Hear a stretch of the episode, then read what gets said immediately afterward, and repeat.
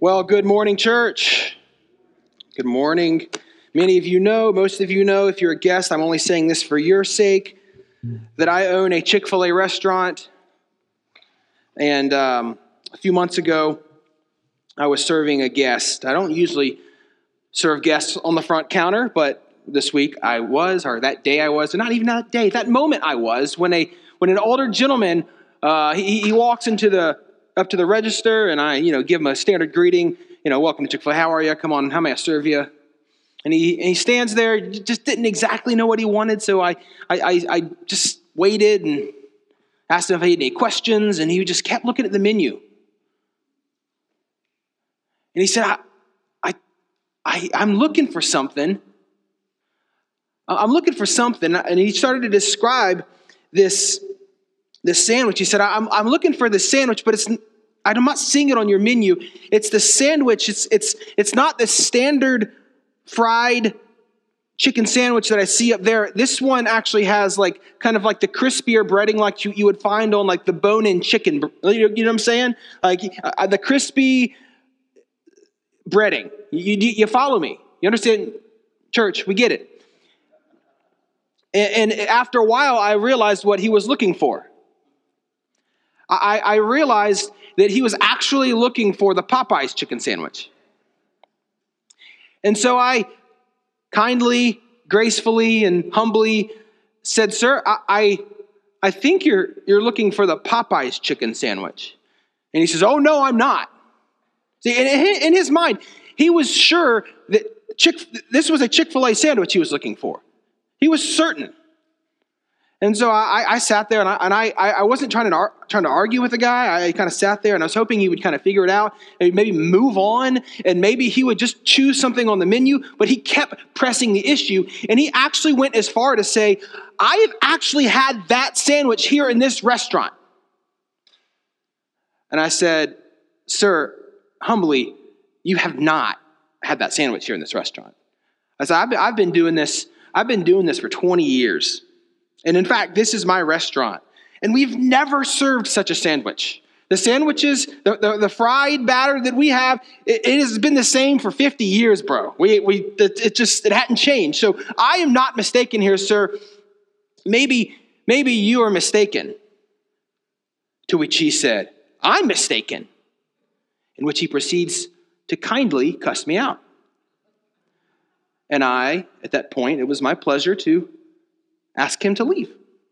And he left, kicked him out, because we don't put up with that. It's interesting. That man came in to my restaurant. He came in to Chick fil A that day. He was looking for Chick fil A, wasn't he? In his mind, he was looking for Chick fil A. But his definition of what Chick fil A actually was was incorrect. He wasn't looking for what Chick fil A offered, he was looking for Chick fil A on his own definition of what Chick fil A was, based on his wisdom and his experience. Similarly, as we look throughout the, the Gospel of Luke, we see the Israelites, the religious leaders, looking for a Messiah. And, and by and large, we see this Messiah that they're looking for is, is a Messiah that isn't exactly a Messiah that the Bible is presenting. It is a Messiah that was based upon a, a God they had made up in their own mind, one that would just rescue them from Rome and, and give them earthly possessions and things of that nature. And, and, and friends, that, that is not what Jesus came to do. My main point this morning is, is this Jesus calls us to see him as he is.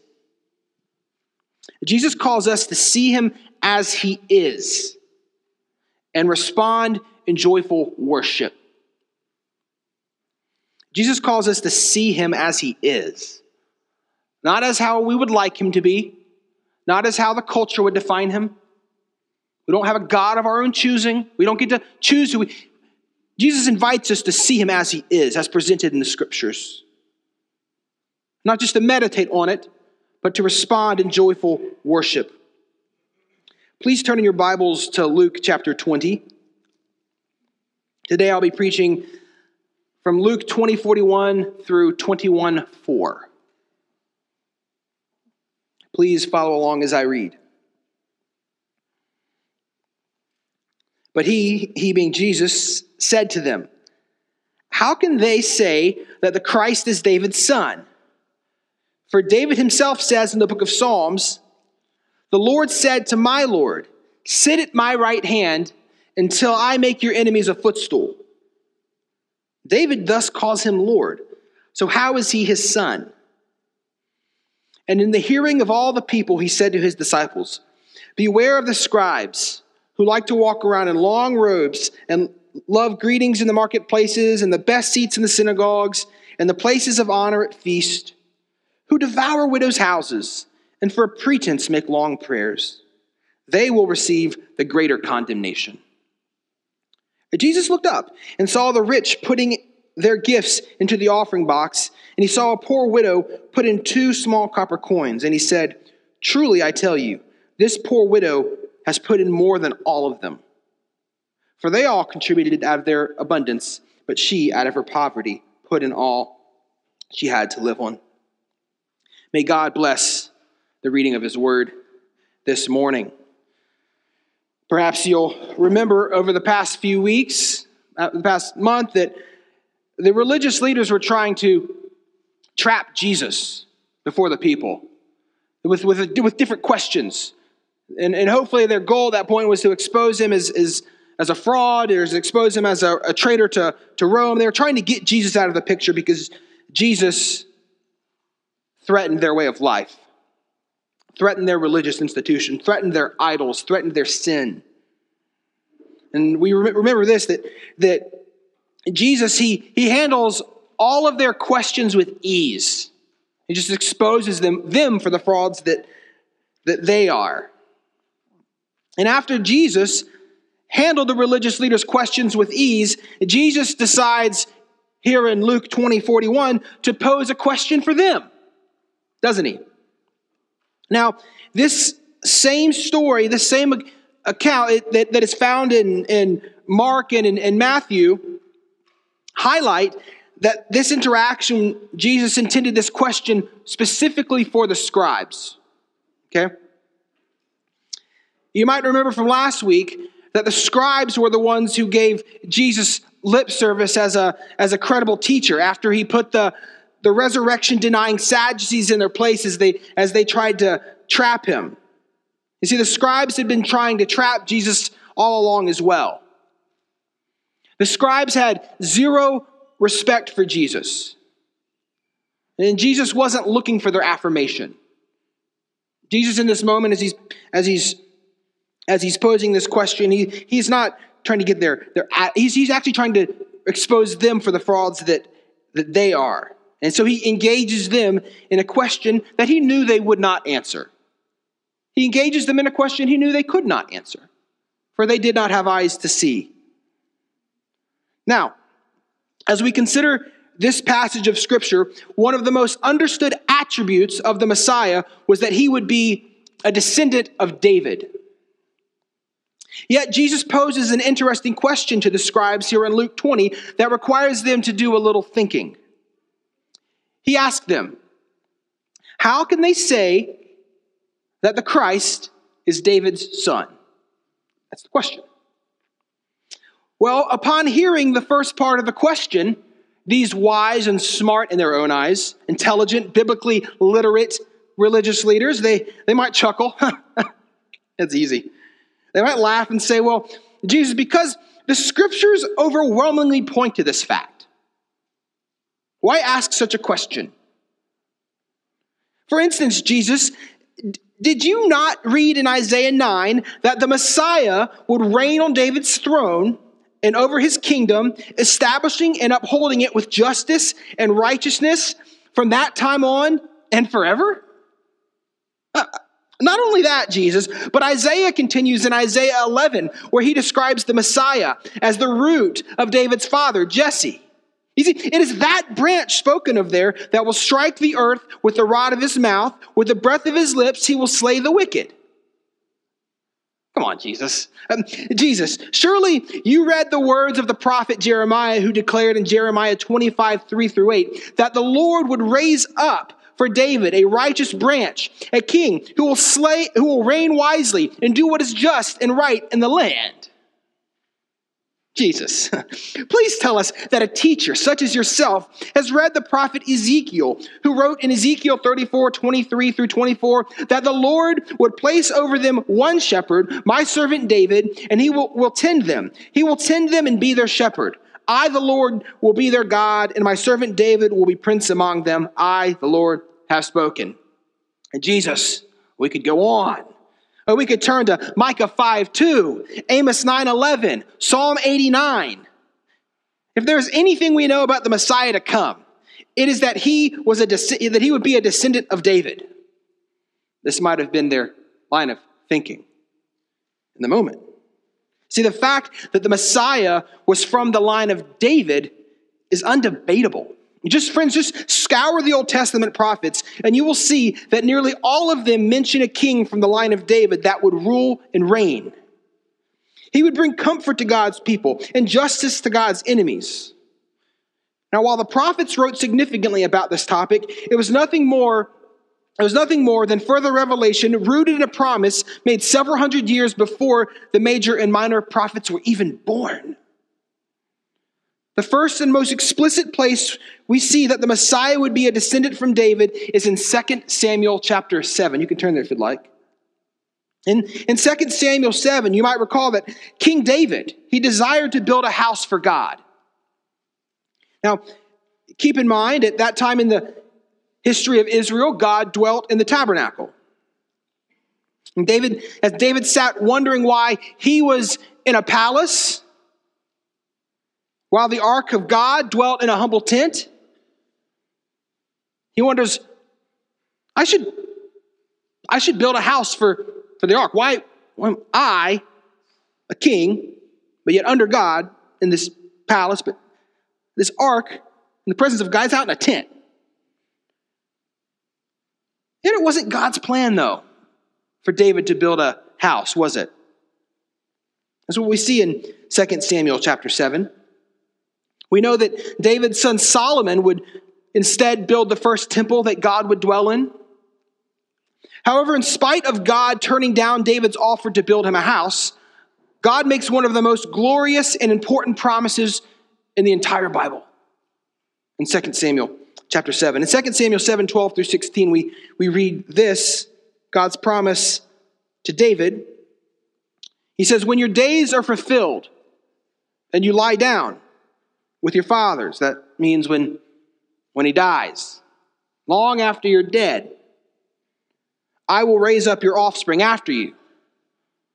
I, I, I, will, I will bring one from one of your descendants, from your bloodline, who shall come from your body. And I will establish his kingdom. Something to look forward to. One who's one of your descendants. I, am going, I, the Lord God, I am going to establish his kingdom. He shall build a house for my name, and I will establish the throne of his kingdom forever. I will be to him a father, and he shall be to me a son. This one to come he wasn't just the descendant of David, was he? He wasn't just the son of David. God tells David, I will be to him a father. He will be to me a, a son. Yes, he would be a son of David, but he would also be a son of who, church? Son of God. When he commits iniquity, I will discipline him with the rod of men, with the stripes of the son of, sons of men. But my steadfast love will not depart from him, as I took it from Saul, whom I put away from before you. And your house and your kingdom shall be made sure forever before me. Your throne shall be established forever. Amen. This is what we call the Davidic covenant. This is a promise that many of the Israelites, especially the religious leaders, they were, they were looking forward to the fulfillment of. Now, these are the passages that likely came to mind as Jesus brings up the question about the Christ being the son of David. One can imagine how exciting such a thought was for the Israelites. For one, they would have given anything to have a king at all as Jesus stood there talking to them. As it has been said many times before, the Israelites were occupied by Rome. They were not a sovereign nation at the time. Not only that, but they were only a few generations removed from their ancestors who were in Babylonian captivity because of their disobedience. We remember that from Ezra and Nehemiah. It had been hundreds of years at that point since Israel was a sovereign nation. Not only that, but it had been even longer since Israel had actually had a good king. Even the kings that they had, the last, they were bad kings. Now, we know that the kingdom was divided, and both Israel and Judah had a, had a, a mixture of, of good and bad kings. Um, among the, the divided kingdom, we saw some, some very, very, very wicked men, didn't we? You can go back and you can read of those kings later. And because of their sin, God's chosen people perished greatly. We also saw some godly kings who feared the Lord and knew God's law. Because of their righteous leadership, the people and the country flourished. Yet, friends, none of the kings in Israel ever compared to King David, did they? None of them. In fact, there really isn't even a contest. You see, while David was a sinful man, he was also a man after God's own heart, as 1 Samuel 13 14 tells us. He ruled in righteousness, and his nation flourished. The people flourished as well. In David's reign, the country was united, wealthy, and powerful. You can read about Israel's many military victories all throughout the book of 2 Samuel under the reign of, of David. In fact, 2 Samuel 5:12 says this, and David knew that the Lord has established him king over Israel and that he had exalted his kingdom for the sake of the people of Israel. There was something special and unique about David's reign. Never was this more evident than when the ark of the Lord was brought back into Jerusalem during David's reign. Everything was going well. Yes, friends, David was at the top of the list of greatest kings that Israel ever had. And his successful reign lasted for 40 years. Although David was indeed sinful, and the nation paid for his sins at times. Overall, when the Israelites thought of Israel and its glory, they thought of the days of David. So, friends, this by and large, this is what the Israelites were looking forward to. When they thought of a, of a king like David, this is what they were looking forward to.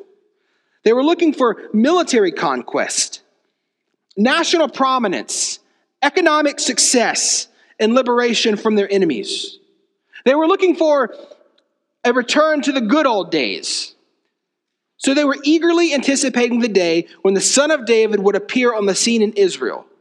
And if there was one thing they knew that the Messiah was, it was this they knew that he was a descendant of David.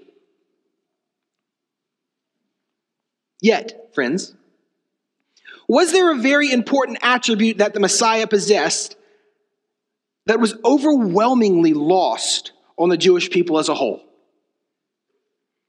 Was he simply the son of David? This is what Jesus seeks to point out in asking such a question. Jesus wasn't implying here that the Messiah couldn't be the son of David. Jesus is making the point that the Christ was far more than simply the son of David.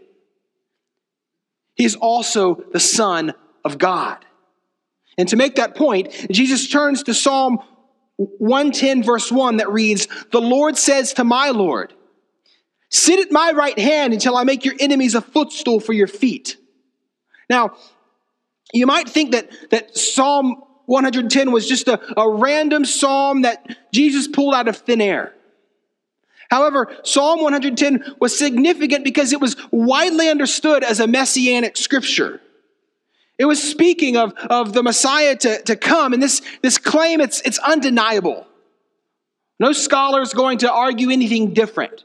No theologian is going to argue anything different. Everybody understood that this was a messianic song. In fact, throughout the New Testament, Psalm 110 is the most quoted Old Testament text in the, in the New Testament because of its description of the Messiah and how it shows Jesus' fulfillment of Psalm 110. One can look at the book of Hebrews alone just to see how extensively the themes of, of Hebrews rely on Psalm 110.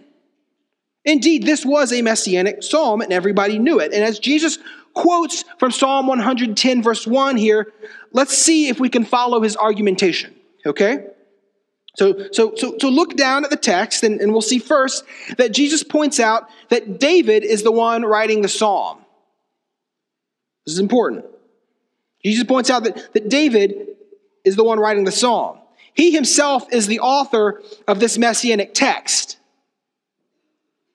And what does King David say? King David, he identifies someone who is speaking. Who is that person? It is the Lord. You see that?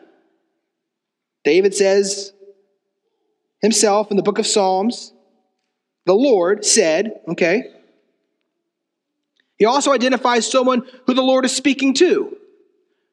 Who is the Lord speaking to? The Lord is speaking to the Lord. However, that isn't the only thing David writes, is it? David, David doesn't just say, the Lord said to the Lord, does he? What does he say? The Lord said to my Lord. See, the, the operative word here that Jesus highlights is my. It was, it was David's Lord. David then gives insight into what the Lord told his Lord. The Lord gave him instructions. He said, Sit at my right hand until I make your enemies a footstool. Now, let's, let's, let's okay, that's the surface level of what he's saying. Let's, let's go a little deeper. See, if, if we looked at this text in Psalm 110, verse 1, if we if we looked at it in the in the Hebrew, we would see the first Lord that is spoken of, the see the Lord who is who, who is saying the Lord, it is it is the it is the Hebrew word Yahweh, the Lord God. The Lord God said, to my Lord, my Lord, this, this, this other word for Lord is not the same word. It's not Yahweh. It is actually the Hebrew word Adonai. The my Lord, the my Lord spoken of is Adonai, and Adonai is referring to the Messiah. So we can understand the verse is saying, the Lord Yahweh said to my Lord Adonai, the Messiah, what did Yahweh say to the Messiah? He says this He says, Sit at my right hand. Now, this is, this is significant. To, to sit at the, at the right hand of God is to be of, of equal value with God. It is to rule and, and to reign with God. It is to judge as God. You, you don't just simply sit at the right hand of God. It's not like it's not like going to sit on Santa's knee. You just come and sit on Santa's knee and you take a picture. You're not claiming to be Santa. You're not claiming anything more than that. When you actually sit at the right hand of God, it's claiming something that you are equal with God. Plainly said, the Messiah is divine. The Messiah is Lord. The Messiah is God. Amen. And what would the divine Messiah do while sitting at the right hand of Yahweh? He would reign until Yahweh made his enemies a footstool. This means that Yahweh would bring all of the Messiah's enemies to their knees. His enemies' ultimate fate was judgment. They would not succeed, but would receive the wrath of God.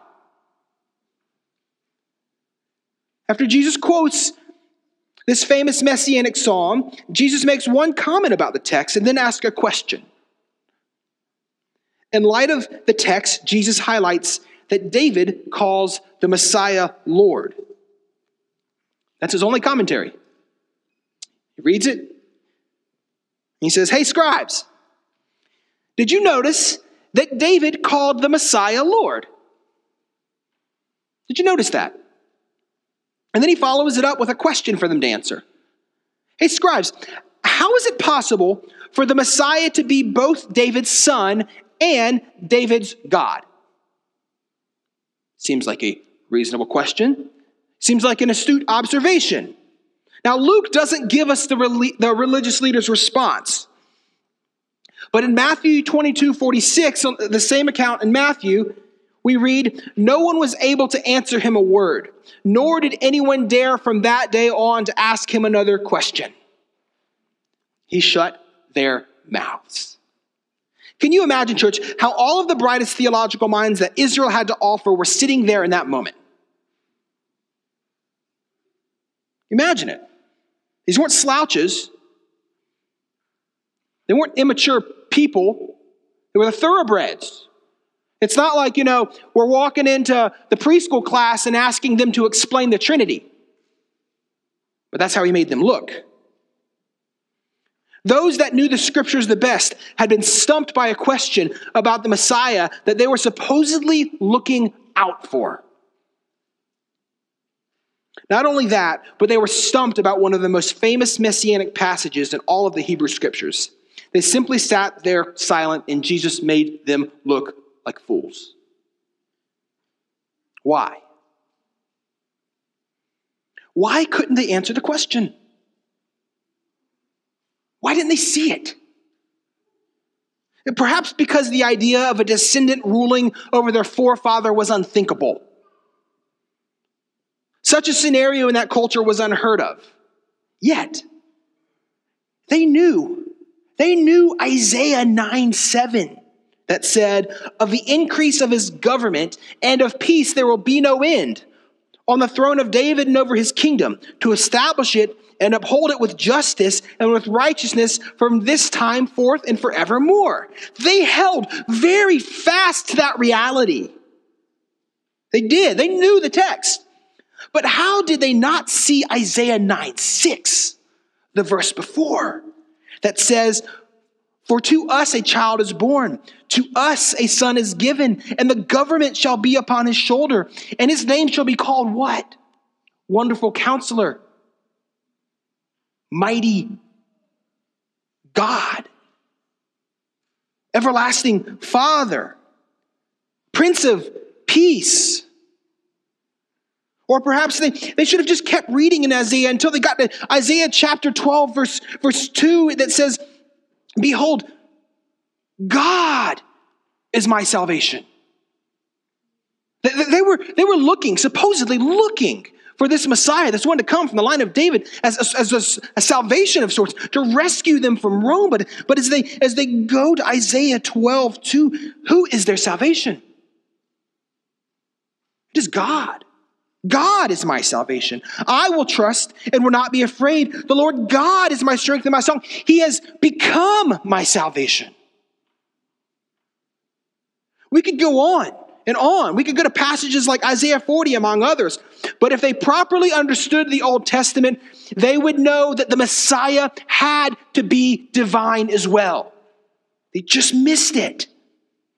How, friends? How did so many of the religious leaders have such a clear understanding that the Messiah would be a descendant of David, but lacked an understanding of the divinity of the Messiah? How?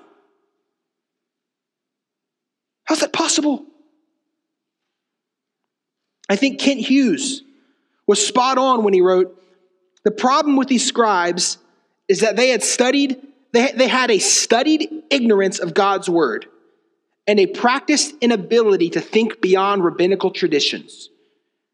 They read the word through a political lens that reduced the Messiah to a mere man on the analogy of David. By and large, the majority of Israel at the time did not desire the Lord God. They did not desire God. They desired a political ruler. They didn't desire someone to save them from their sins. They desired someone to save them from Rome. They did not desire to serve and worship the Lord God. They desired to be served and made much of by the nations. They did not seek God's fame and his renown. They sought their own fame and reputation. It was a king they sought, not the Lord. Therefore, when Jesus the Messiah steps into the picture, perfectly fulfilling everything the scriptures said that the Messiah would be, most of Israel misses him. Why? Because the Messiah was poorly defined in their eyes. How was the Messiah defined? As an idol made in their image to fulfill the carnal desires of their heart. If they had been seeking reconciliation with God, they would have known that their sin needed to be dealt with. They didn't just need a, a hand up or a hand out, they, they actually needed perfection. They needed perfect obedience to the law. They needed a miracle. They needed a, they needed a serpent crusher. They needed someone like the one spoken of in, in Genesis chapter 3. They needed a representative. And a lamb, a goat, or, or a heifer, it, it wouldn't do. It wouldn't, it wouldn't, it wouldn't do. They would have known that only a man could represent fallen man. But not only that, they would have known that no man could ever represent man before God and achieve God's righteous standard because of their sin, for each man was born into sin. They would have known, they, should, they would have known that. Therefore, man's representative also must be divine, for only God alone can satisfy the wrath of God. They would have also known that this representative had to be from the line of David because the scriptures told them so. If they were looking, if, friends, if they were looking for righteousness, they would have found it. They would have found it in Christ. If they were looking for the type of peace that this world can't offer, they would have found it. They would have found it in Christ. If they were looking for holiness, they would have found it. They would have found it in Christ. If they were mourning, truly mourning and broken over their sin and looking for comfort, they would have found it. And you know where they would have found it? In Christ. If they were looking for mercy, they would have found it. And if they were looking for God, they would have stared him in the face in Christ Jesus. But they weren't looking for any of these things. This is not what they were looking for. Therefore, the Messiah would do them no good. Why would they look for such a man? You see, Jesus certainly here in bringing out Psalm 110, he, he wasn't playing tricks on them. In Jeremiah 29 3, God promises his people, You will seek me and you will find me when you seek me with all your heart. Jesus reiterates the same sentiment in Matthew 7 7 when speaking of seeking God, he says, Seek and you will find. If they desired the Messiah that God had promised, friends, they would have found him. They would have saw him as he was. You see, they were looking for someone to remove earthly problems, not their sin. They were gold diggers looking for a sugar daddy, not faithful servants joyfully desiring to see and know and worship and serve their God. Now, we might come down hard on the Israelites here. Might look at them and we might come down hard on the religious leaders. You know, we, we can see that they were too focused on the things of this world and missed out on what God truly had for them in Christ Jesus. Yet we can be guilty of the same idolatry that they were, can't we, church? Consider your life for a moment. Consider your life, contemplate, meditate on this. What has been the thing that has brought you the most anxiety lately? For the Israelites at that time, it was certainly Rome and all that Rome brought. But Consider your life. What has been the thing that has brought you the most anxiety? What, what have been the things that have brought about sadness, depression, or, or, even just simply the things that have, that have captivated your heart the most? Like, I'm fine, but, but I'm obsessed with this. Consider it. Perhaps it is work. Perhaps it is your marriage. Perhaps it's money. Perhaps it's your health. It, it honestly, it, it could be anything. Isn't it amazing how, in times of stress, sadness, anxiety, that we would give anything just, just to ease the burdens that we have? I just want the burdens eased. That's all I care about. I'm so focused on it. Isn't it, isn't it easy to get overly fixated about what the Lord should do for you rather than focusing on who He is and giving Him the glory that He deserves? Yet, how we respond in these hard moments says a whole lot about what we believe about God, doesn't it?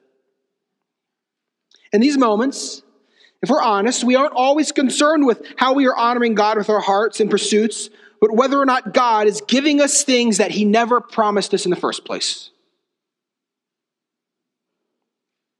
Friends, God never promised us a perfect marriage.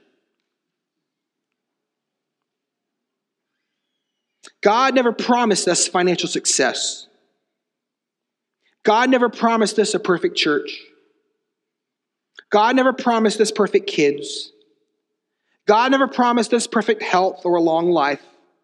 God never promised that He would allow us to achieve every ambition that we have in life. Yet, God offers us something so much better than all of these things. This is what God offers. If you're looking for a God that offers you all of these other things, you ain't looking at Jesus. And you ain't getting that from the Bible.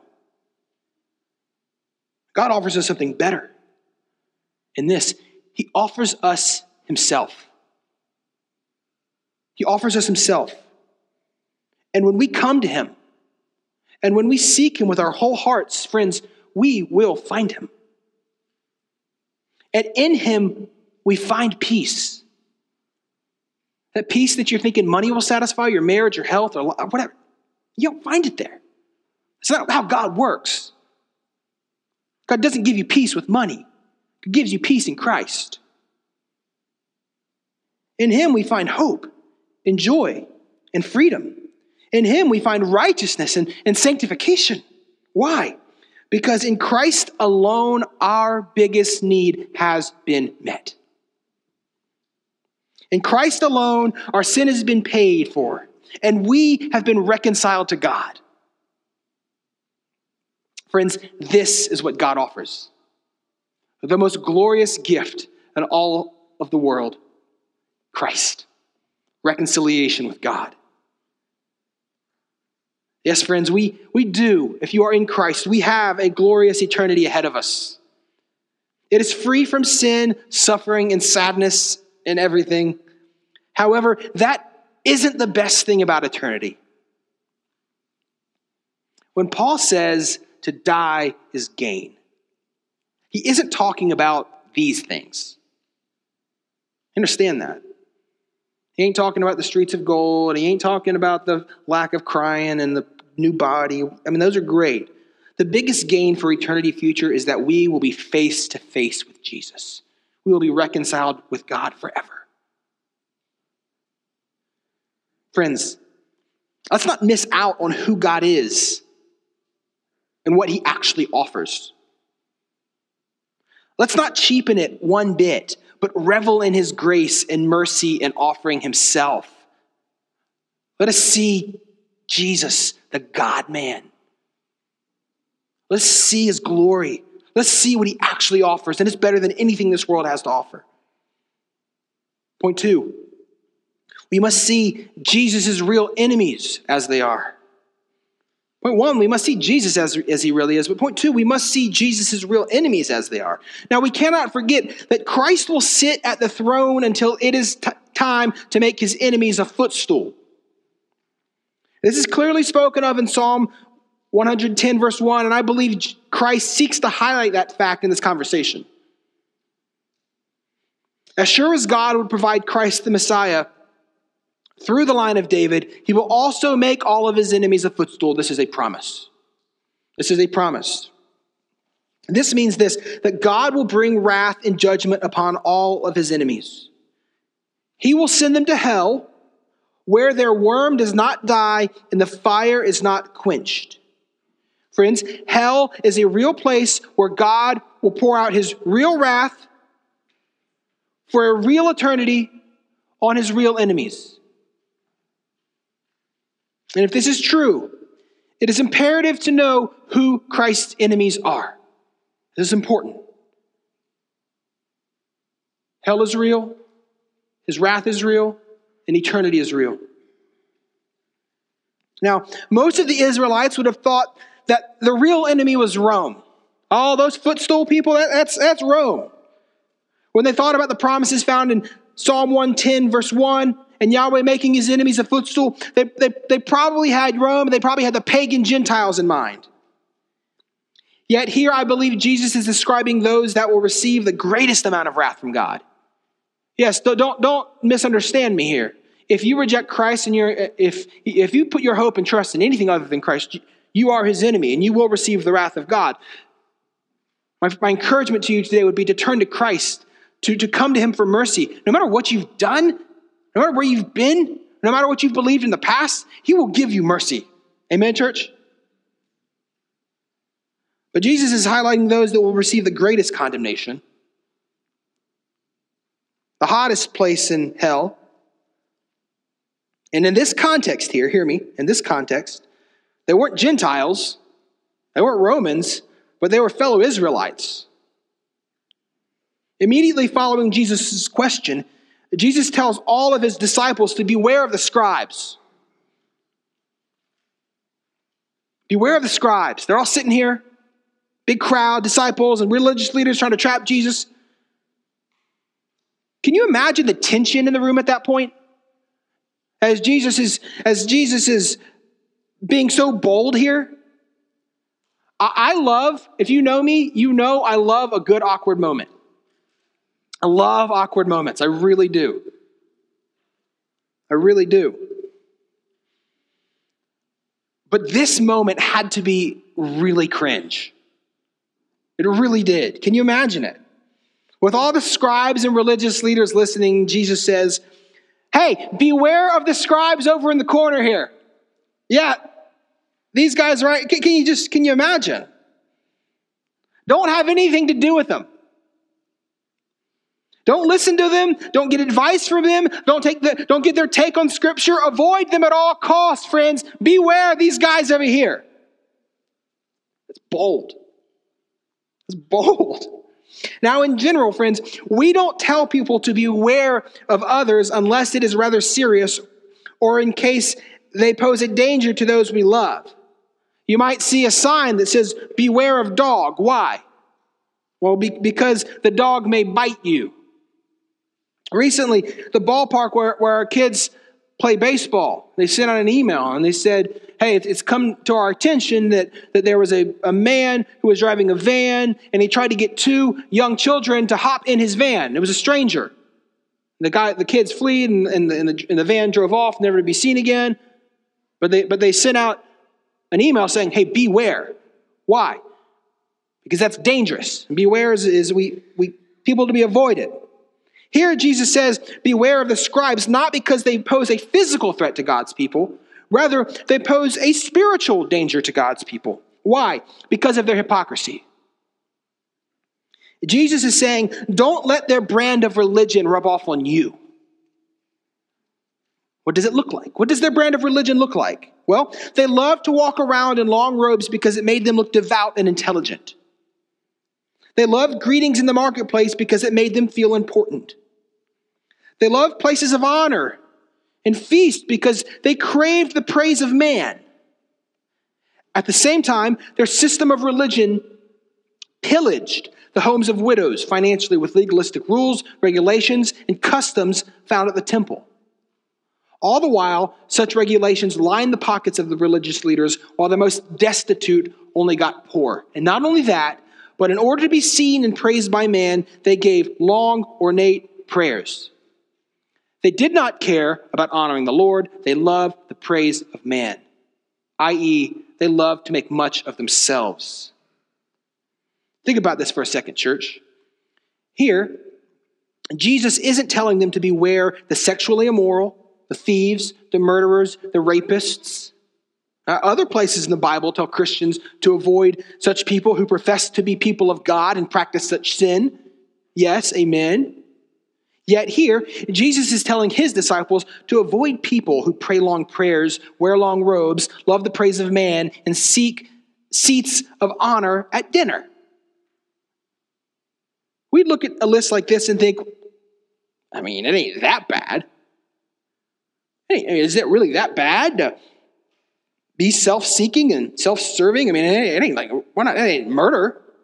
It ain't lying. It ain't robbing a bank. It ain't sexually immoral. I mean, this is what Jesus chooses to focus on here. Really? Jesus looks at such a description and he thinks this I hate such wretched sin. That's what God thinks about when he sees man seeking his own glory. He hates it, he despises it. What was so sinful? What was so sinful about these religious leaders? You see, the religious leaders' lives were supposed to be all about pointing people to God. Those that worked in the temple were called to a life of holy pursuits. They, they were supposed to take worship seriously. They were to fear the Lord and the Lord only. They were to aid the people as they sought to make sacrifices to a merciful God. Every bit of their work and every bit of their life was to point to God's goodness and God's glory. And instead, their lives were about nothing, nothing, nothing but them. Their lives were about nothing but them. Their lives were about their own glory and their own praise. They had no regard for God. They had no regard for holiness. They simply wanted to look good for man. They were fine going through the outward motions of religion to be respected by man, all the while their hearts were wickedly craving their own glory. There was nothing God hated more than this. There's nothing that God still presently hates more than this.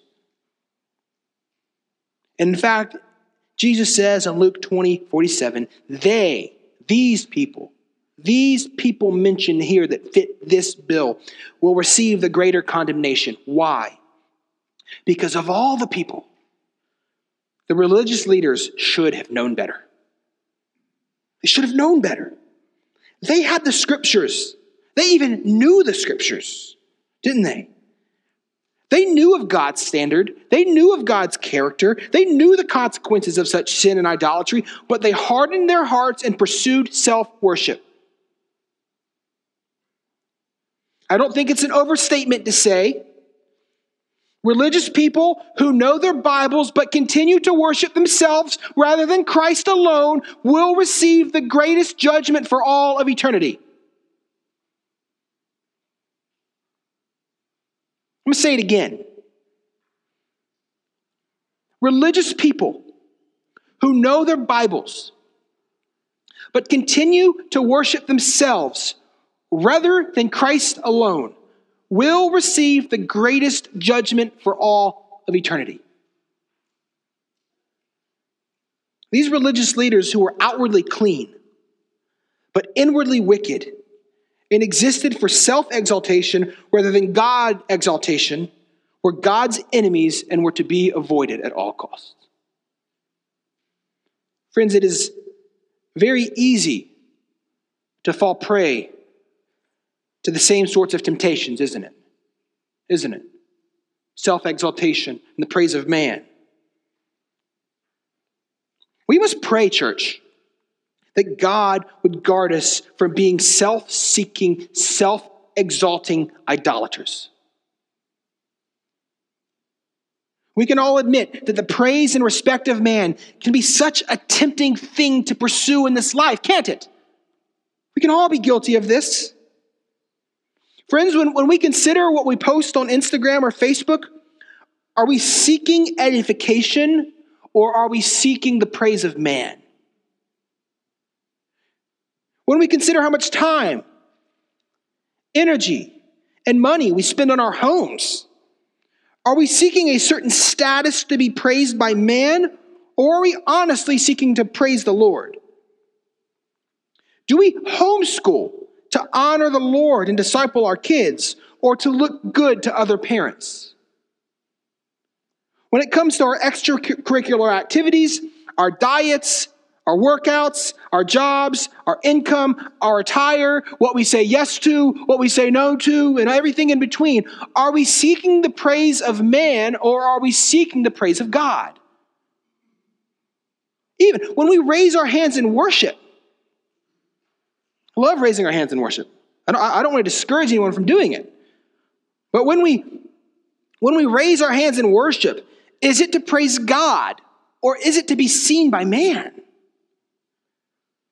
When we seek ministry opportunities and opportunities to serve the church, is it to honor God or is it to be praised by man? Understand this, church. Listen, friends, God's goal for you, God's goal for you is not your own glory. God's goal for me is not my own glory. That's not his goal, that is not his plan. Yet, the pursuit of our own glory can become such a temptation, can't it? How do we fight it? How do we recognize it? How do we fight it? That's what I want to know.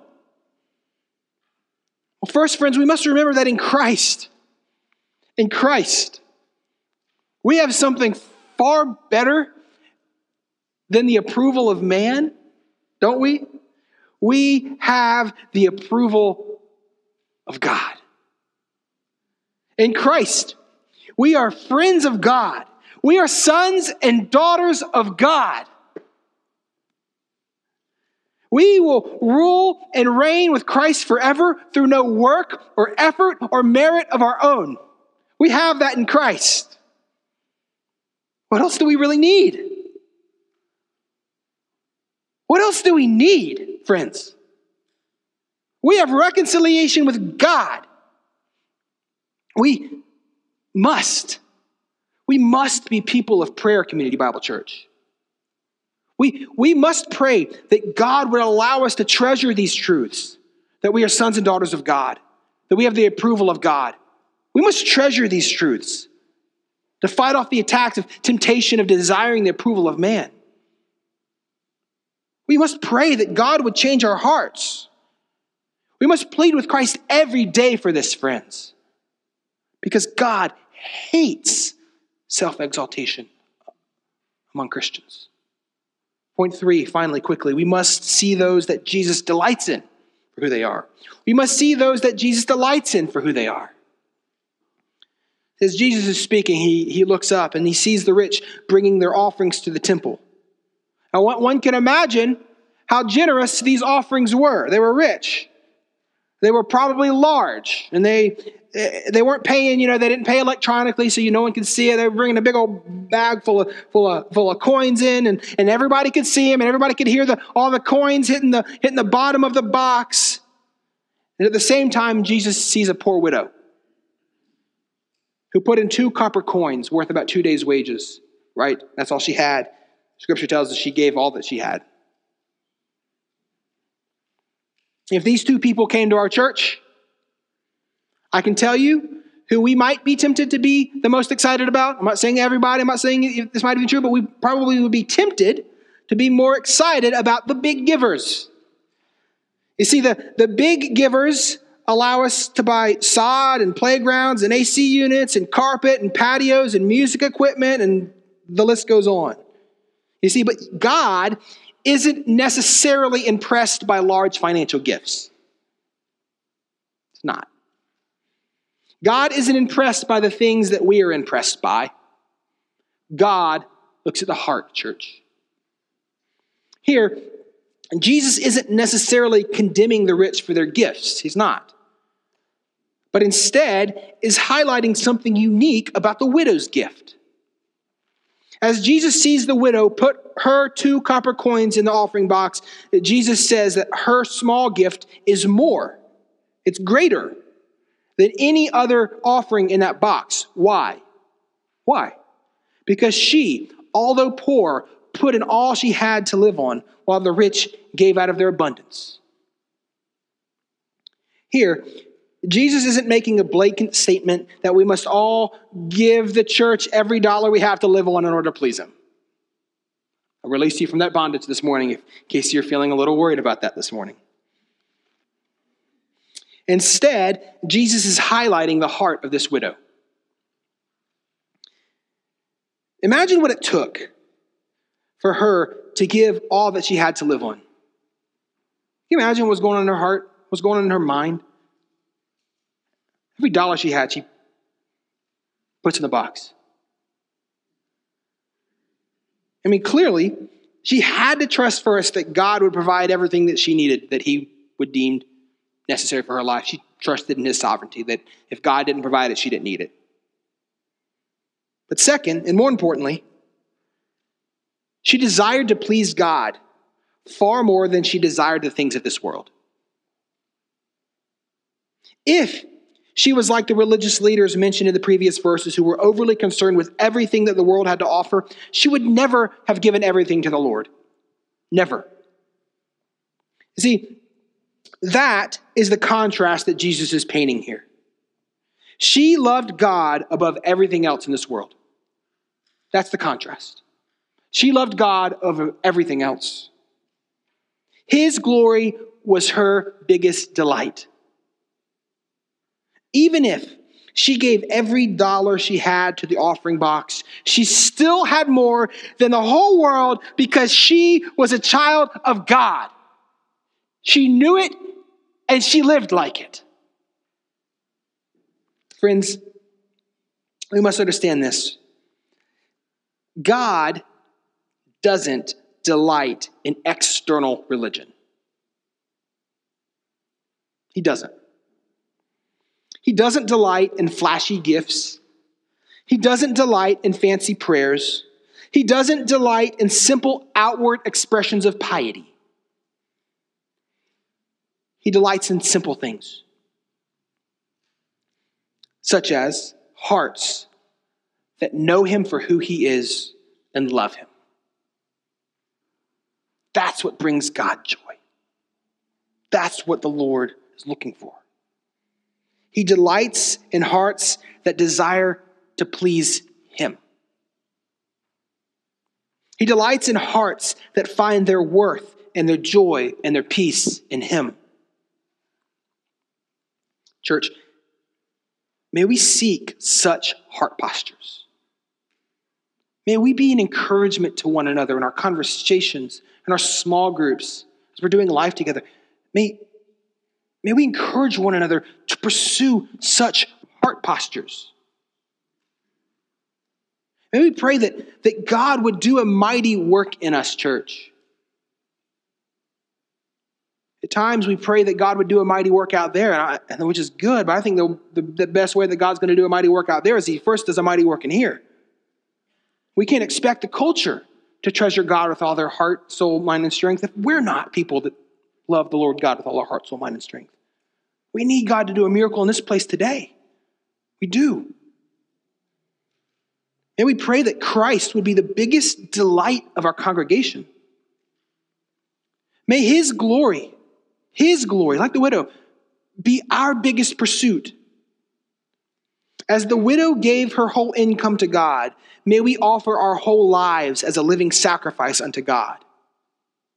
Not out of guilt, but because we have seen and known the God man, Jesus Christ, who sacrificed his life so that we may live.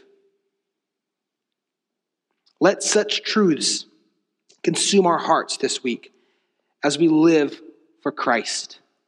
Amen.